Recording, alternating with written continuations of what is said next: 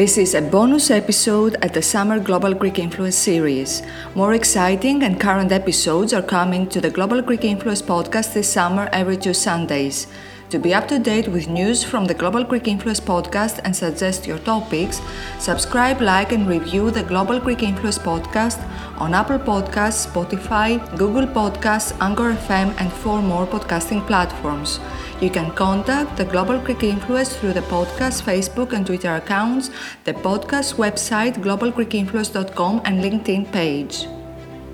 In this special episode, Professor Konstantinos Giapis talks about how the Eley-Rideal reaction mechanism better describes large-scale reaction mechanisms as that of producing molecular oxygen on the comet 67P Churyumov-Gerasimenko, how experiments and theoretical proof of the Eley-Rideal reaction mechanism led to the production of molecular oxygen from carbon dioxide, a highly stable molecule and if glycine formation, a biomarker found on the comet 67P Churyumov-Gerasimenko, could be produced abiotically and asymbiotically and explained by the Eley-Rideal reaction mechanism. After all, in Professor Giapis' words, we are all cosmic dust.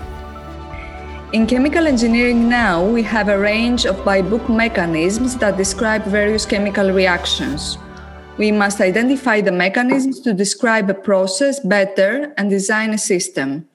In the case of your study on the origin and formation of molecular oxygen on the coma of Jupiter family comet 67P Churyumov-Gerasimenko, you identified the Eley-Rideal reaction mechanism proposed by the respective scientists in 1938. The Eley-Rideal mechanism describes a reaction taking place between a chemisorbed molecule on a solid surface site and a molecule that is free, therefore not chemisorbed, on a solid surface site. The defining characteristic of an Eley-Rideal reaction is that one of the reactants is not chemisorbed locally and not in equilibrium with the surface temperature. Also, the Eley-Rideal is dependent of surface temperature. Langmuir in 1921 proposed that two molecules adsorbed on two neighboring sides of a solid surface, a catalyst, react to form a final product. Why is Eley-Rideal reaction mechanism better depicting larger scale reactions, as on comets, as mineral metal media, than Langmuir Hinshelwood? Okay, let me think about it. Um, the Langmuir-Hinshelwood reaction mechanism that you mentioned, which is typical of thermal catalysis, is generally performed at um, what we call um, reasonable sort of low thermal temperature. So um, it, it's a reaction that requires the adsorbates be present there and have some mobility uh, imparted to them by the, um, the temperature of the surface. So both reactants need to be present on the surface. And the reactivity then is driven by their ability to find each other and then, of course, form a bond and desorb. Um, so diffusion is determined by the surface temperature. Um, reactivity um, um, is determined by various other things, but you know the surface temperature also helps the product desorb. We know a lot about it as chemical engineers.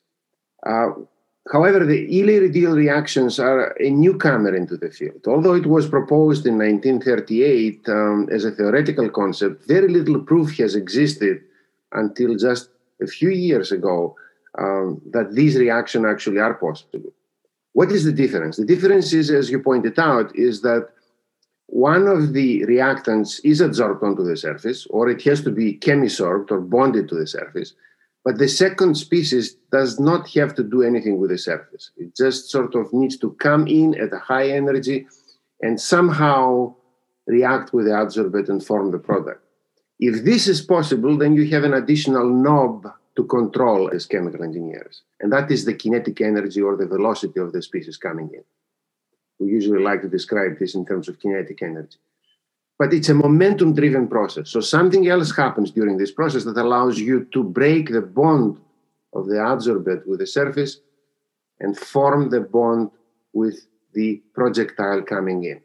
So generally, this is a class of um, reactions that uh, were first described by Eley uh. Uh, they had a somewhat different picture in their mind, but I think sort of the flavor, the general flavor was there, so they deserve credit.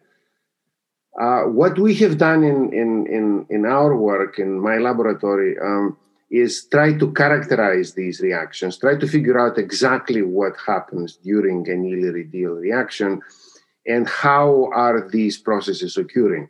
We try to understand this also on a theoretical basis. Such reactions that occur in plasmas when the plasmas are used to process semiconductor devices such as transistors for um, microprocessors and high density digital memories.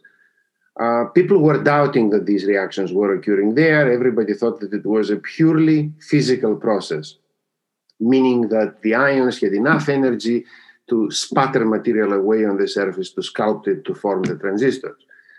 Um, however, we always felt that there was a chemical component to it because some of these patterning processes that are done using plasmas uh, on semiconductors were were possible uh, at low energies, at relatively low energies, where sputtering, you know, is not possible. So, for example, you know, at energies as low as 100 electron volts of kinetic energy. And there was really no explanation for that. So, at any rate, this is the problem that we were studying. So, typically, we use halogens and semiconductor surfaces, so chlorine and silicon, fluorine and silicon, things like this. And that's when sort of we learned about um, the um, science coming out of the Rosetta mission to um, Churyumov-Gerasimenko, to that comet.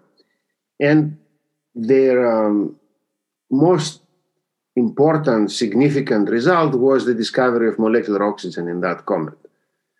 And um, they really, you know, wrote a very short Nature paper on that, uh, where they um, spend most of the time in, in, in little font trying to understand eventually how is this molecular oxygen being produced. And they analyzed every possible mechanism they knew about, except for Eley-Rideal reactions. Um, so when we saw that, we sort of, you know, looked at what else existed there, and of course, the comet has a large surface that contains minerals, contains silicates, contains iron oxides, nickel oxides. Um, basically, dirt, what we call dirt in earth, you know, what we call, you know, ground, what is found on the ground. Um, so oxidized materials, basically, oxidized minerals, minerals containing oxygen. The other thing that exists on a comet is, is water. Most of the comet, 70, 75% of the comet is water, frozen water. And this water evaporates, and this creates the, the tail of the comet that we see from, from Earth. Um, and this tail contains, of course, water molecules that are being, you know, that are leaving the comet and are lost into space. But as they come out, they interact with the solar wind. And that interaction with the solar wind creates ions, water ions. And then the solar wind has an internal electric field that picks up those ions and brings them onto the surface of the comet, back onto the surface of the comet. So it accelerates them. It accelerates them to, uh, to, uh, to energies that are typical of where these Eley-Rideal reactions are occurring. So between about 10 electron volts and you know 200 to 300 electron volts. And I mean, the, the, the coincidence is absolutely remarkable for us because, um, you know, all the ingredients are there. So you just have to go into the lab and prove that it is happening. So when we, we learned about this, we basically stopped our experiments in, in on semiconductors uh, we we changed our beam into water, which is something that we would have never done because water is a no-no in any semiconductor process. So we went, we formed a water beam that we wouldn't have formed otherwise. Uh, we accelerated the water ions to these energies, and then we just changed the substrate. We, we no longer used silicon, we, we tried to use eventually mineral, silicate. So, well, what is a silicate? Well, we just took a surface a glass surface, a glass slide. Um, I remember those used in biology, and we, we we we stuck it in there, and we saw immediately molecular oxygen coming out. I mean, so there you go. And because of the way our experiment runs, we, we knew that this is forming in one collision. It requires the water. Then you do a lot of other isotopic experiments to prove it. Then you may use catalytic surfaces, you know, like uh, in good old chemical engineering, you know, to actually prove the mechanism unambiguously. Uh, because, for example, platinum, when it comes down to reactions requiring atomic oxygen, so oxidation type of reactions, uh, because molecular oxygen absorbs dissociatively on the surface. So that means that the the dioxygen breaks apart immediately into two atomic oxygens when it chemisorbs on platinum. So that means that you have basically a very well-defined monolayer of atomic oxygen. So when the water comes down, can actually rip off that um, atomic oxygen from the platinum surface, bond to it, and in fact, according to Eley and Rideal, the entire molecule has to be intact when this uh, this abstraction reaction is happening and effectively then in that case you form a molecule that has the two hydrogen atoms onto the original oxygen atom and that oxygen atom bonds to another oxygen atom. So you form what is O2H2 or H2O2 but this is not hydrogen peroxide. This is actually oxidized water literally oxidized water. That was a very interesting you know um, thing to, to find experimentally because Oxidized water has been hypothesized, and there are uh, five or so theoretical papers that say that it should be observable. It should have some lifetime enough for us to observe it with modern methods, but nobody has seen it. And people have looked for it. It's a very unstable molecule. And we found it in this type of reaction. So, you know, that's the beauty of Eley-Rideal reactions. So they helped us understand something that happens on a grand scale uh, you know, a comet is big, um, kilometers of surface area. Uh, the solar wind is big, um, so obviously, you know, you can interact with the entire surface. Uh, the densities are small, but you can still make, you know, quite a bit of oxygen, as uh, people have, have found out. And you know, this led then to the work with the carbon dioxide, where you also see similar things happening. Carbon dioxide can dissociate on its own into molecular oxygen, but it can also abstract an atomic oxygen from the surface, forming some other very interesting and exciting intermediates and giving you, you know, molecular oxygen. Um, so all of these reactions were entirely unknown, um, and we're sort of very excited about uh, about all of this.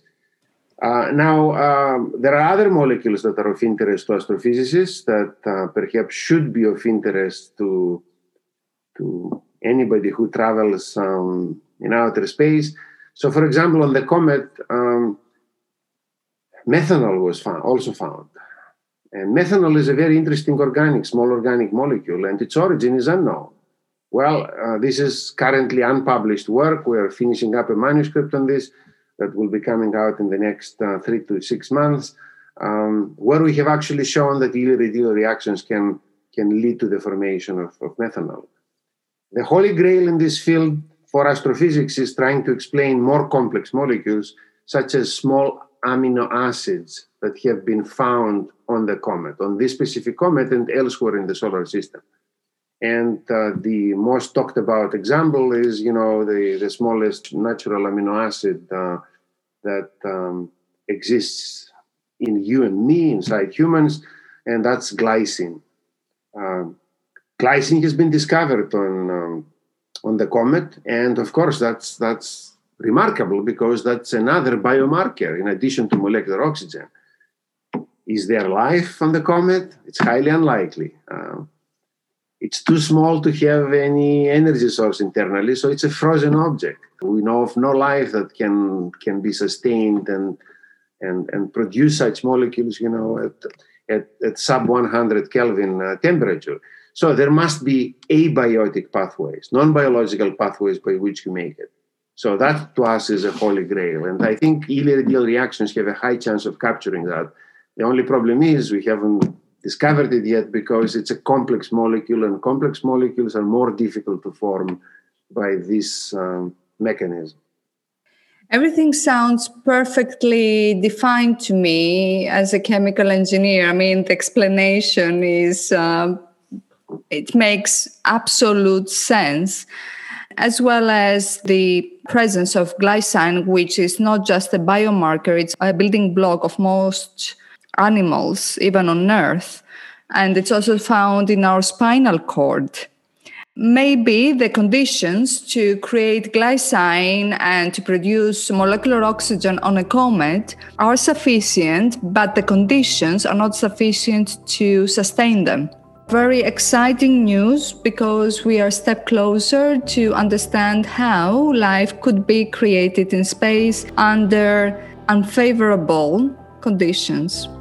Yeah, that's a good point. Um, I'd like to twist this a little bit and, and tell you that you know life in space is one thing but also life on earth is another thing in other words the origin of life on earth is not understood we believe that these molecules the so-called molecules of life such as amino acids have to pre-exist so the question then becomes did these molecules form on earth on their own from resources that were available at, at the time uh, and there are, of course, the Miller-Urey experiments that you know su- suggest that something like this happened at the time. Or the other competing theory is that perhaps these molecules formed in space by processes like the one we discussed, by Eley-Rideal processes, and then they were brought to Earth by comets that collided with Earth. Because you know these molecules can actually freeze in the ice of, um, of, of the comet and and be collected over you know billions of years you know in passing you know in the comet passing through or in the vicinity of suns and then the question is you know such objects then can bring a lot of these small molecules to earth in fact um, there is also this mystery of you know oceanic water on earth where did oceanic water come on earth because earth went through a period where all water that might have existed at the time evaporated and was lost to space so water came from somewhere else, either by comets or by asteroids or in some other fashion. So during that process, of course, you could bring also all of these small molecules and have now a new extraterrestrial origin of life. So in other words, we are, you know, we are cosmic dust. That's what we are. We're products of, of space and the universe, not not just formed on Earth um, where we are confined at this point.